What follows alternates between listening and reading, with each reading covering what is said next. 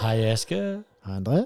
Hej, velkommen til denne her special, Tak skal du have. som vi har valgt at skulle sende ud her i øh, sommerferien. Ja, det har vi. Ja. Og, og, og det anede vi ikke, vi skulle, da vi lavede den. Nej, fordi det vi har valgt at skulle sende ud, det er i virkeligheden vores dummy. Ja, Og en dummy er jo et program, eller en podcast, man laver, for at høre, om man synes, at øh, ideen kan noget. ja, Og så lavede vi jo den. ja. Og så synes vi faktisk, den blev sgu da egentlig meget god. ja, Ja. ja. Og med nogle gode historier, øh, og, og dem snakkede vi jo om, at det ville være svært at gen. Ja, det er jo det. Det ville være svært at genskabe sådan den samme... Det vil også det vil være lidt mærkeligt at, at, at, forsøge at genskabe det i hvert fald, ikke? Eller Jo. det, uh, det, det er sådan... Også fordi, at når man hører den, så kan man jo høre, at, øh, at det kommer bag på os begge to, hvad det er, vi sidder og snakker om. Ja. Øhm, og det er jo det, som vi godt kan lide ved det her program, det er, at vi ikke rigtig ved, hvad den anden har med.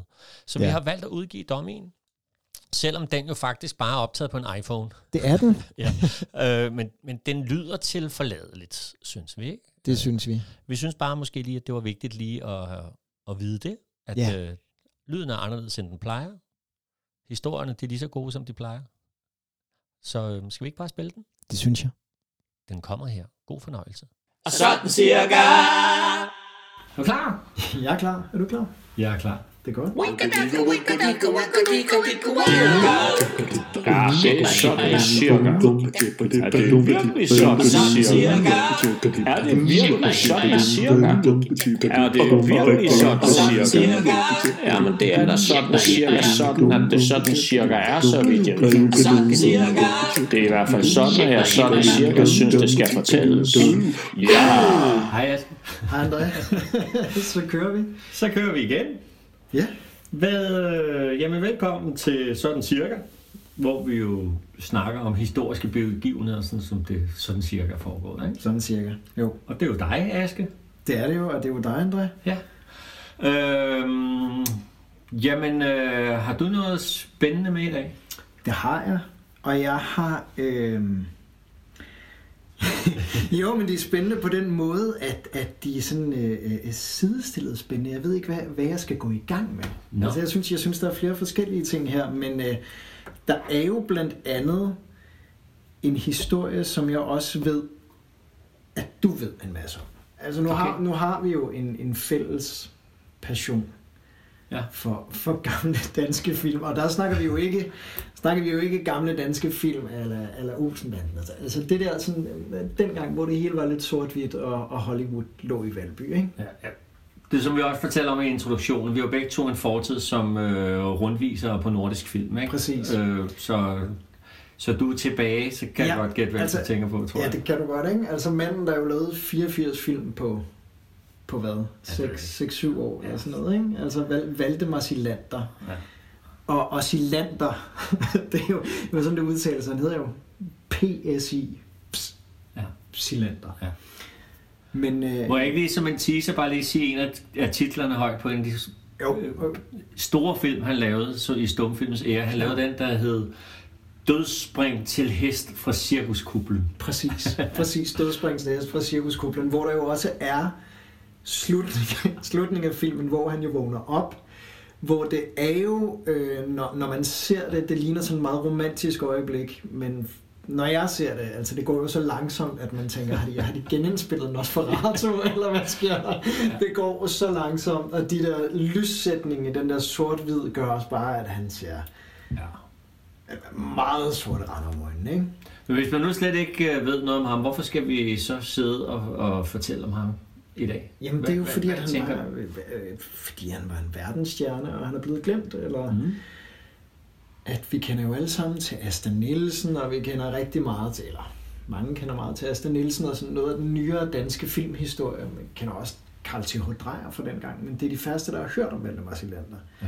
Og Og han var, jo, altså, han var jo ikke bare stor, han var jo kæmpestor. Og det er bare vigtigt, at man forstår ja. det, når vi sidder og snakker om. Han var, altså det er jo Mads Mikkelsen Go Home. Vi er jo, øh, vi er jo mere op at være Leonardo DiCaprio, øh, ja. Ja. hvis man skal have et sammenligningsgrundlag. Ikke? Og, og på det tidspunkt, hvor der kun var én Leonardo DiCaprio i Ja, verden. der var ikke- sådan, ikke? der Eller, var ikke Det var sådan... Ja. Men også, at, at han var en af de første. Altså, jeg har hørt det her med, da han blev ansat af Nordisk Film. Der kommer han jo som teaterskuespiller, og tænker, fuck, skal jeg lave film? Skal det? Hvis jeg skal lave film, så skal I sgu også betale mig for at gå til barberen. Fordi at han gad ikke selv betale for at få ravet sit skæg af, før han skulle Nej. altså lave film. Nej. Fordi det var så ufint, ikke? Og han var ikke en stor skuespiller. Han var ikke øh, kendt på scenen som sådan, vel, så vidt jeg husker. Ikke, overhovedet ikke. Men når man ser øh, de film, han har lavet, jeg, altså jeg, jeg forstår godt, hvorfor han, han blev en stor skuespiller, tænker jeg. Eller han har sådan en ret flot fysik. Sådan, er- han, er, han er god til det, han gør der, ikke? Han er en flot, øh, en flot fyr med sådan nogle der rigtig stumfilms øjne, ikke? Og så brugte han jo krøllejern til Ja. lige at sætte pandehår. Præcis, Ja. ja. præcis, ja. Ja. Ja. Er der noget specielt, du vil fortælle om ham? Er der, har du en bestemt historie, eller... Nej, men jeg synes, den er, den er sjov, hele den historie omkring hans virke på nordisk film, der også var ret, ret kort jo. Altså, det var jo, han var der fra 11 til 17 og lavede 84 film, som jeg husker det. Ja. Og starter sådan lidt fra ingenting, ikke for noget særligt i løn, og ender ligesom med at, at prøve at score en, en kvart million om året i 1917. Ja. Så det er gået eksplosivt stærkt. Og det er jo svarer jo til, har vi tal på det, det er jo, altså det er, det er mange, mange, mange, mange, mange penge. Ja. Ja.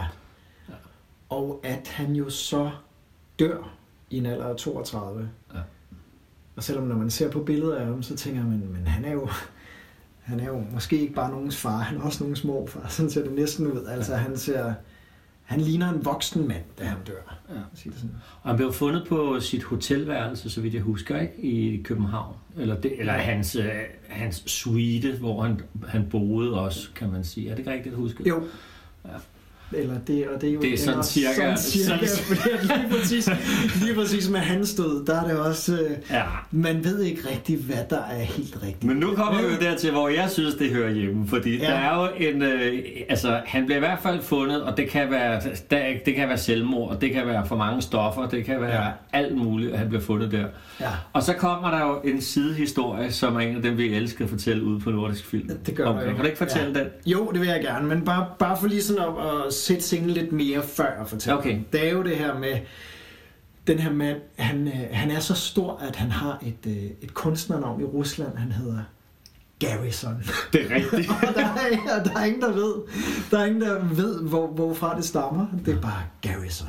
Garrison. Og der er også den her historie med, at man får et brev på nordisk film, hvor det er sådan en russisk psykiater, der har den her patient, der bare øh, altså simpelthen er så forelsket i mænd, at hun bare går med sådan en lille, sådan lille idolbillede af ham. Jeg ser Ja. bare sådan en krøllet foto for mig, som hun jo frem fra inderlommen og ligesom kæler, ikke? Og det er, at hun er så forelsket i ham, at hun ikke kan fungere.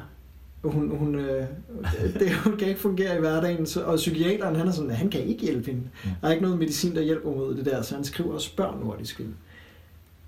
Kan I ikke sende et billede, hvor han ikke, ikke er lige så pæn? og, og Valdemar Silander, der jo så går med til det, siger historien, det er jo igen sådan cirka, men sådan er det blevet fortalt, at øh, der bliver taget et billede og sendt afsted, og efter noget tid, så får man så et svar fra den her psykiater, der skriver, tusind tak, nu har hun det bedre. altså, altså så, så, pæn, så pæn er han, så stor en stjerne er han jo. Ja. ja, han er kæmpe. Altså, Kæmpe, ja. kæmpe stjerne. Det er virkelig værd, hvis man bliver lidt nysgerrig på det, at gå ind og tjekke ud, og man synes noget om filmhistorie er spændende. Fordi der er han... Øh, det er mærkeligt, at han er blevet glemt, faktisk. Ja, det Også er fordi, at vi øh, danskere, vi har så travlt med, når der er nogle danskere, der bliver til noget eller noget, så, så har vi det her lille land brug for at blive bekræftet i, at vi havde en stjerne. Så hvordan at, at han kan huskes, øh, er, er meget interessant, synes jeg faktisk. Eller han ja. Ikke huskes nu til dags. Nå, Jo. men hvad skete der så? ja, der, der blev faktisk også udgivet et, et mindeskrift, som jeg ved, at du har læst. Nå ja, Sådan efter, som du har læst højt for din kone, er det ikke rigtigt? Jo, det kan jeg. Jo, jeg kan sgu ikke huske. Øh, Nej, Det er okay. så lang tid siden, jeg har været nede i det. Ja. Øh, står der noget, jeg skulle kunne huske? Nej, nej, jeg kan bare huske, at du synes, at det var... At, at det var virkelig en hyldest til Det sådan en, en. Det græsk. Det Adonis det er type, helt at, vildt. at det, Altså, ja. det er de, på de helt Det skal jeg finde frem navne. til, til et andet. Øh, det behøver jo ikke være den eneste gang, vi skal snakke Silander. Nej, nej. Nej. Men i hvert fald, det er sådan, at i 1917, der har han så lavet, jeg ved ikke det her, omkring 80 film. Ja. Og han tænker, jeg vil have en lønforhøjelse. Jeg vil have en kvart million. Og det kan man ikke give ham, selvom nordisk film jo kører rigtig godt på det tidspunkt. Mm. Måske især lige et par år før det. Han kører vildt godt, men han vil have den her kvarte million. Og det går ikke. Så derfor så stopper Silander derude. Og når faktisk at stifte sit eget produktionsselskab også og tænker, at nu skal han, øh, nu skal han ud og skabe film og sådan, og så dør han, som du siger. Mm. Og bliver fundet på sit hotelværelse, man ved ikke rigtigt, hvad det er. Man kan se, at der er ret ud efter telefonrøret, har jeg hørt. Så jeg siger ja, i hvert fald, at den ligger der på gulvet. Ja. Ret ud efter det. Men faktum er i hvert fald, at Ole Olsen stifter en nordisk film. Ikke ham, der kører Speedway. Vi er lige nu sådan tidligere. Det er også, han er også en historie for sig, vi kan tage en anden dag. kommer vi også til at snakke om, ja. Han tænker, jeg har øh, fire film med Silander, og de er færdigindspillet, og de er ikke sendt i distribution. Og den der død, altså lige meget hvad han er død af, så er den for kedelig. Det er alt for kedeligt, så, så han opfinder jo simpelthen en historie med, at, øh, kan du huske det? Ja, ja, du skal fortælle ja, ja, jeg, jeg, tager den, jeg, jeg tager den meget gerne, men at, øh, at på, altså, den aften, hvor Silander dør, det der er, det er, at der bliver holdt en afskedsreception hvor der bliver skålet, og det er fantastisk, og, og der er jo damer, som der altid er omkring Silander, selvom han er gift og sådan noget. Så der er damer, og der er en af de her damer, som han simpelthen tager med ned i sin garderobe, som findes ude på Nordisk Film, som man også stadig kan se den dag i dag. Og som jeg har hørt det, så er det jo så sådan, at øh, ham og damen er i garderoben, og så kommer der en fan, der er kommet ridende fra St. Petersborg. altså, simpelthen, og, og øh, urensagelige, altså veje simpelthen kommet frem til Valby og finder hans garderobe. Og endelig, altså hun er reddet der fra St. Petersborg til Valby, jo bare for at se ham. Og så ser hun ham gennem vinduet i garderoben. Og der sidder han og er i gang med en anden kvinde. Og det, det kan hun ikke holde til. Så hun flår døren op og trækker den pistol, hun også De havde har med. med fordi det, når man nu, der er jo lang, lang farlig ja, vej der, ikke? Og så, så affyrer hun fire skud. Ja. Og tre af dem, de sætter sig så i kakkelovnsrøret. Og der er tre huller i kakkelovnsrøret derude den dag i dag. Og det sidste rammer ham lige i hjertet. Selvfølgelig, og han er død på stedet. Og hvis man tager ud og ser de huller, ja. så tænker man, det er alligevel vildt, fordi han var en stor mand. Ja. Hun kan ikke ramme den her kæmpe mand i en lille garderobe, men tre huller i et kakkelovnsrør, før det sidste skud rammer den her, ja. altså vel to meter høje mand. Og det vilde ved den her historie er også, at altså prøv at gå ind og søge på Wikipedia, fordi at man ved jo ikke sådan helt, hvad han døde af, men der står faktisk, man mener, han døde af et hjertestop, og så er der, på Wikipedia står der, men en anden historie. Altså, ja, så... i sin garderobe. For den er jo meget federe, ja. øh, den historie. Og det er jo den ja. historie, som Ole Olsen fik sagt, ikke? Jo, jo, jo. Og, og det der så, jeg synes, der er det rigtig fede ved historien, hvis jeg, hvis jeg må ja, ja, tage den, det er, fordi vi fik jo lige nævnt, at han bruger et krøllejern ja. til at ordne sit pandehår med. Ja. Og historien går på, at Ole Olsen, han skaber hele denne her sådan mere spektakulære død. Ja. Og så går han ned i garderoben, og så tager han hans øh, krøllejern, som jeg jo skal tænke på, dengang var et stykke glødende varmt jern, man knaldede mm. i håret. Og så laver han simpelthen tre huller med sit glødejern ja. i det der kaminrør, og der har vi øh, det tre skud. Ja, ja. Så det er jo sådan cirka. Ja, ja sådan, sådan cirka. Øh, han og, det, og det er bare en fantastisk historie. Fantastisk historie, fantastisk ja. historie om, hvordan øh, nordisk film blev kørt, og hvorfor det stadig findes. Ja. Øh, fordi de har haft en direktør, der bare har fundet nogle vilde veje at gå, hvor alle andre firmaer er lukket. Ja, han laver en kæmpe salgsfilm også på et tidspunkt, som vi kommer til at snakke, der hedder Løvejagten. Han var ikke vi. ked af det, det øh, på den måde. Den må vi tage en anden god gang. Ja. Og øh, fed historie. Ja. Og sådan cirka. Og hvad med dig, André? Har du... Øh, oh, hvad, ja, hvad, hvad, hvad kommer du Ja, men hvad skal jeg så? Altså, på nu? Jeg, øh, kan du huske for et år eller halvanden års tid siden, eller sådan noget der øh, kom Sikker Trafik med en, synes jeg, ret sjov cykelhjelmskampagne. Med sådan en oh, viking, der hed Svend, ja, ja. Øh, som skulle til England, og så... Øh, kom hans søn og med en hjelm. Mor siger, du skal tage hjelm på. Jeg ved ikke, den ødelægger mit hår. Ja, ja. ja. Den er faktisk sjovere, end man tror. Altså, det går, den er sjov, mm. men den er vildt sjov, fordi at der har været nogle dygtige researcher på at lave den historie. Øh, eller også så har de været heldige, øh, for det vil være endnu sjovere, når jeg når til slutningen af min historie. Okay, jamen, jeg glæder mig. Men, men det, der bliver noget, altså, fordi vi skal snakke om øh, Svend Tviske. Ja. Men, men altså, vi er helt tilbage i vikingtiden. Det er også en god tid for de her sådan cirka programmer, for der er jo ikke noget, der er veldokumenteret. Nej, nej. Jeg elsker også bare det vikingetiden, helt tilbage i ja, vikingetiden. Og det, det er, jo, den største kilde er jo Saxo, og det er ja. jo i sig selv sjovt. Øh, men der er også nogle andre ting. Men for at snakke om øh, Svend Tviskæg, så bliver man også nødt til lige at vende hans far. Mm. Han hed Harald.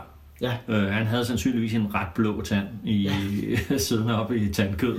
Og han blev jo ret kendt, Harald Blåtand, på den store af Jellingstenene. Øh, ja. Der er jo to Jellingsten, der går om den gamle, der var hans far. Det er et, øh, så vidt jeg husker, det er ligesom sådan et øh, hvad hedder, gravmonument for hans øh, kone. Mm. Og så er der den, øh, den store Jellingsten, som Harald Blåtand han får sat, og det ved de fleste sikkert, og der står der, at det var ham, der samlede Danmark og Norge og gjorde danskerne kristne, og der er også et, en Jesus-figur på. Ja. Øh, så det er det, han gerne vil kendes for, Harald Blåtand. Ja, og, og Bluetooth er jo også opkaldt efter ham. Det skal vi ikke glemme. Harold Bare lige Bluetooth. en tidbemærkning. Det er sandt. Det, som der jo er i den historie, er også, vi er jo i, hos et folk, vikinger, der er, har levet af at tage ud og sejle og plyndre, og vi vil, jeg ville jo have ønsket, at det var rigtigt, de havde horn i hjelmen. Så det har de altså stadigvæk, når det er, at øh, jeg fortæller historier, så står de ja. med store horn i hjelmen. Ikke? Fedt. Og så kommer den her konge her, Hmm. Der er mere travlt. Ah, vi skal ligesom have ro inden. Jeg vil gerne samle os alle sammen i det her land, og vi skal jo også skifte Gud. Øhm, så, øh, så kom, det er det, vi gør. Så, så han prøver på at skabe sådan noget ro og fred i, øh, i landet, imellem alle de her kriger, ikke? Ja. Øh, kom, vi laver en sten. så skal vi lige tænke på, hvad sådan en sten, den vejer. Ikke? Ja. Så der har været sådan nogle krigere, der ikke skulle i krig, og så de skulle transportere sådan 20 tons sten til Jelling. Øh, for, ja. der, altså, det har været kæmpe arbejde. Altså, ja. Det er der også nogen, der snakker om. Det er ikke kun, når jeg finder på. Det er sådan cirka sådan, man skal forestille sig, det foregår. Ja. Ikke? Så de har ikke kunne komme i krig og alt muligt. Ikke? Og en af dem, det er Harald Blåtands søn, Svend. Ja. Svend Tviskæg. Han kan slet ikke, han, når han bliver konge, han, han er altså en af de, hvis vi kan snakke om vikingkonger, så er Svend Tviskæg den absolut største af ja. dem. Altså han var virkelig en vikingkonge. Han, øh, han ville bare i, i krig, ikke? Nu var de i gang med at slæbe rundt på den der sten der, og hvorfor, der er der plads til en gud mere, altså ham der Jesus, han kan da bare komme med op til Asgård, vi har plads til flere guder, hvis det er mm. det, vi har. Så, øh, så der ulmer sådan lidt et oprør. Ja. Og, og deriblandt, der sidder, altså på Svend Tviskægs side, øh, der er der også en, der hedder Palnatoge. Ja. Vi kan bare kalde ham for Toge, det er lidt lettere, ikke? Jo. Øh, og der går nogle fede historier om ham, og han, øh, han er åbenbart dum som en dør, som jeg ser det. Fordi han står åbenbart altid med ryggen til, dør, øh, til døren, øh, når det er, han skal sige et eller andet for sjov om Harald Blåtand. For det er Harald Blåtand, han kommer altid lige ind ad døren lige der. Ja. Blandt andet får han sagt noget omkring, jeg skyder med bedre langbu end Harald Blåtand. Øh, okay, okay. kommer Harald Blåtand og hører det. Mm. Så i bedste William Tell... Øh, stil, så beder Harald Blåtand øh, Palnatoke om at sætte et æble oven på hovedet af sin søn, og så skyde æblet af med pil. Ikke? Okay. Flum. Ja. Øh, og det lykkedes selvfølgelig. Det næste dumme, han gør en anden dag, er, at han får også sagt, at han øh, kører bedre på ski end Harald Blåtand. Okay. Puh, ja. Ind ad døren kommer Harald Blåtand og hører det, og så vil han jo gerne have det bevis, så han tager øh, Toge, Palmer Toge med over til Kulden, som jo også er en del af Danmark på det tidspunkt. Ja. Øh, og så øh, giver han ham ski på, og vi snakker en sommerdag, ikke? Øh, og så siger han, så vi vist, hvor godt du kan stå på ski. Og dem, der har været på Kulden, har du været på Kulden nej, nej. over i Sverige? Fantastisk klippeområde, og der går det altså bare nedad. Og så bliver Palnatoke skubbet ud over kanten, okay. og så måske sne, og så han falder ud over øh, kanten, ikke? og forsvinder. Det er i ja. hvert fald sådan cirka sådan, det okay. fortalt. Ikke? Men han dør jo ikke. Nej. Men det tror folk. Og så sker der så hverken værre eller bedre, øh, at øh, Harald Blåtand han en dag er på jagt. Uha, og Palnatoke han har søgt hævn, så han har gemt sig ude i, øh, i skoven. Der ligger han klar med bue og pil. Og så har Blåtand på et tidspunkt, så skal han lige Ja, han skal ikke bare tisse, han, han skal det andet. Mm-hmm. Så han står og kæmper med lederbælter og det hele. Ja. Og så lige der, da han ligesom får bukserne ned om knæene for bukser, så kan man sige, det er jo sådan lidt bullseye for Palnatoke. så han sigter lige efter ja. der mellem ballerne, og så skyder han. Ja. Så pilen, den går lige direkte ind gennem endetarmen og ud af munden på Harald Blotta. Og sådan ender han sin dag. Øh, Svend Nej, øh, ja. nej, Palnatoke skyder Harald Blotta. Ja, ja. ja. Så han... Øh, så pilen rører gennem røven og ud af munden, for at sige det som det er. Ikke? Sådan øh, ender han sin dag ifølge Saxo. Okay. Så det er sådan cirka, cirka ja. sådan, det foregår. Øh, det er jo en fantastisk historie. Ja, det er en fantastisk øh, historie. Men øh, nu er det så Svend Tviskæg, og det var egentlig bare for at komme hen til ham, ja. der nu er blevet kongen. Efter alle de her år i fred, så nu skal, nu skal der erobres. Så han tager til England med en kæmpe viking her, og så begynder han bare at plyndre og alt muligt. Og hvis nogen har set den der serie på Netflix, der hedder, hvad fanden hedder det? Det er lige glemt, men der er i hvert fald en kong Ethelred med. Mm. Og han var faktisk øh, fjende til Svend Tviskæg. De slog hele tiden den engelske konge, og Svend Tviskæg, han slog, og han plyndrede, og han gjorde ved, at de måtte betale øh, daner, danergæld, tror jeg det hedder, ja. øh, for ikke at få for mange klø. Men han blev ved og blev ved og blev ved, og, ah, ah, ah, og han bruger et par år på sit plyndringstog, indtil Ethelred, han overgiver sig, øh, og nu bliver Svend Tviskæg kåret til engelsk konge. Efter at ville være viking i så lang tid. Det er jo også for vildt. Øh, og er... endelig have besejret hele skidtet. Og det her, det bliver en lille smule komisk, synes jeg. For mm. efter at have kæmpet for det, ja. i så lang tid. Så to måneder efter han er blevet engelsk konge, ja. er han ude at ride sig en tur, og så skal være han af hesten og brækker nakken og dør. Så Ethan Red, han bliver konge igen. Ja. Så derfor historien om øh, Svend, der skal huske sin hjelm og ikke vil tage den på ah, øh, for ja, sikker ja, ja. trafik, det er jo helt vildt sjovt. det er godt. Ja. ja. Ej, hvor er det vildt. Ja. Og det, var det også tragisk egentlig? Det, Eller det, stakkels mand. altså nu havde han lige... Øh, Bare åbenbart ja. bedre til at sejle end at ride, ikke? Jo, det er sådan en rigtig hybris historie, ikke? Jo. Ja. Men det synes jeg er en, øh, en, et, et, også et skønt billede at have med, at, uh, at have samlet Danmark-Norge i et fællesskab, også har skabt den næste konge, som var totalt modsat og bare skulle ud og plyndre. Ikke? Ja. Det er lidt sjovt. Ja. Ja. Dejligt. Hvad, har du ellers noget sjovt? Jamen, det har jeg. Jeg har lige lidt tid igen, hvis der Dejligt. Øh, jamen, jo, altså, jeg... Øh, jamen, jeg kom jo til at tænke på det her. Jamen, det er jo fordi, vi snakkede om Silander, og så snakkede vi bagefter om, om uh, Svend Tviskæg, og det her med at tage ud og erobre, hvor jeg for nogle år siden stødte på en historie omkring uh, Guns N' Roses. Du kender bandet Guns N' Roses? Ja. ja.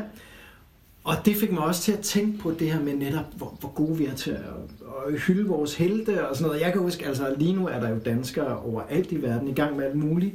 Men da jeg var barn, der var det bare, altså det var Lars Ulrik fra Metallica, ikke? Ja, og så, altså, det var, det, var, det var med stort, han er, han er dansker ham der. Ja. Det, er, det er sådan, der var hos for mig, og så er der Lars Ulrik. Ja, og for mig blev det til uh, Lars Ulrik, det er ham den danske etarmede trommeslager fra et heavy rock orkester. det er flipper, tror jeg. Det flipper, ja. Ej, hvor sjovt. Ja. Men, det, øh, men, men jeg kan bare huske, det var med stort, og øj, hvor blev han hyldet, ikke? Ja. Og så øh, stødte jeg på den her historie om Ole fra Guns N' Roses, som er den danske helt, man ikke hylder. Ja. Eller, øh, og det er også fordi, det endte så skidt for Ole, men det er simpelthen en mand, der hedder Ole Bajk, der kom fra Esbjerg. Og Ole Bajk, han ville sgu det der skole og sådan noget, det sagde ham ikke så meget. Og Ole Bajk, han blev også sådan ret, øh, altså som teenager, sådan ret mus- muskuløs og langt flot hår, og damerne var vilde med ham, og Ole han tænkte, jeg begynder sgu at spille noget bas. Hvad begyndte han til? At spille noget bas. Ja. Og så begyndte Ole at spille bas. Og det gik rigtig godt i forhold til pigerne fra Esbjerg, og så tænkte han, nej, det skal være større end det her. Og så på et tidspunkt, så siger han til sin, til sin far, nu, nu tager jeg til England og laver mig en, en karriere som musiker, og så når jeg kommer hjem, så øh, står der to Harley Davidsons. altså, det var sådan, det var sådan en rigtig drengedrøm. Ikke noget med damer, og jeg skal have nogle motorcykler og nogle biler og sådan noget. Så tager han over og spiller med Merciful Fate, som du måske kender. Som der, der er jo også King Diamond, og, altså, der, som jo er sådan et under et større undergrundsband, kan man godt sige. Okay. Men i hvert fald, så vender han tilbage, og så tager han så til LA.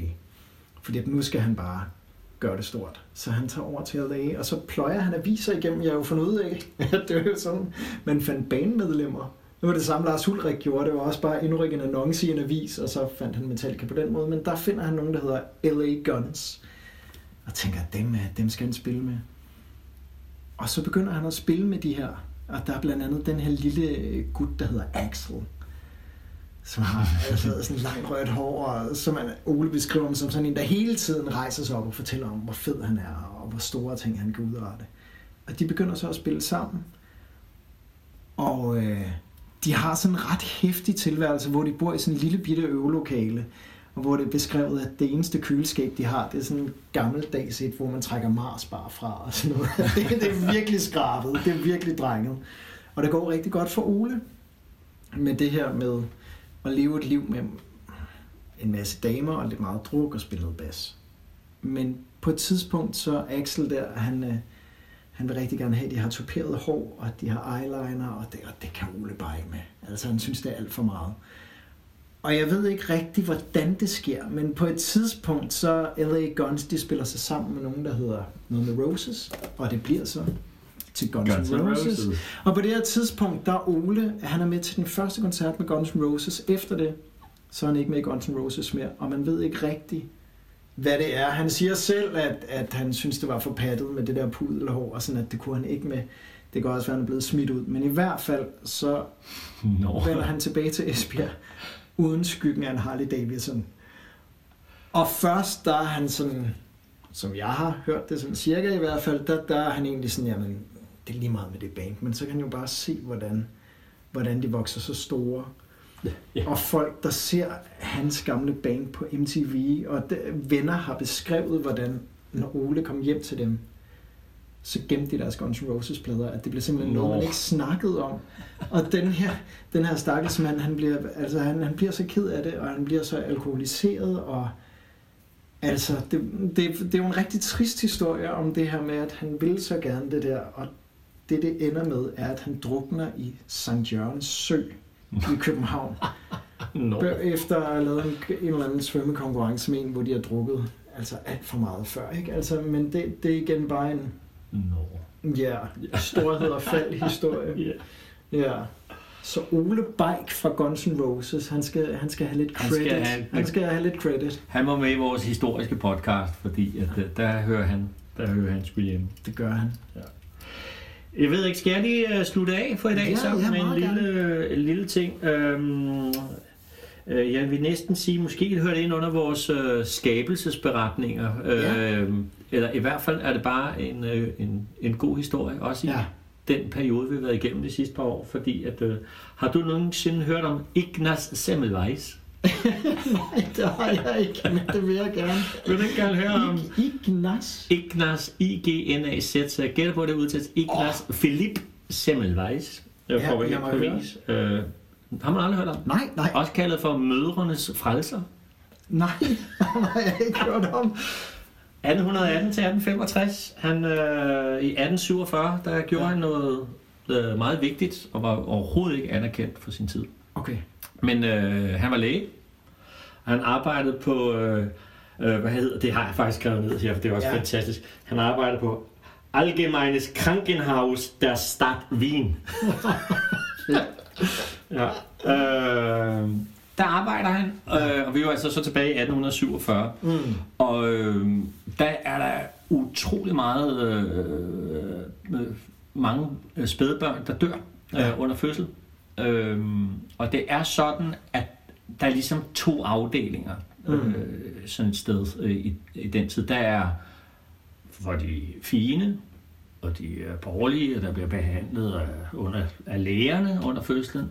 Og så er der jo også andre, ikke? Mm. hvor det er øh, bare jordmødre. Ikke? Ja. Nu vil skæbnen bare det lidt mærkelige, at der, hvor der er absolut størst øh, dødelighed det er på afdelingen med de fine.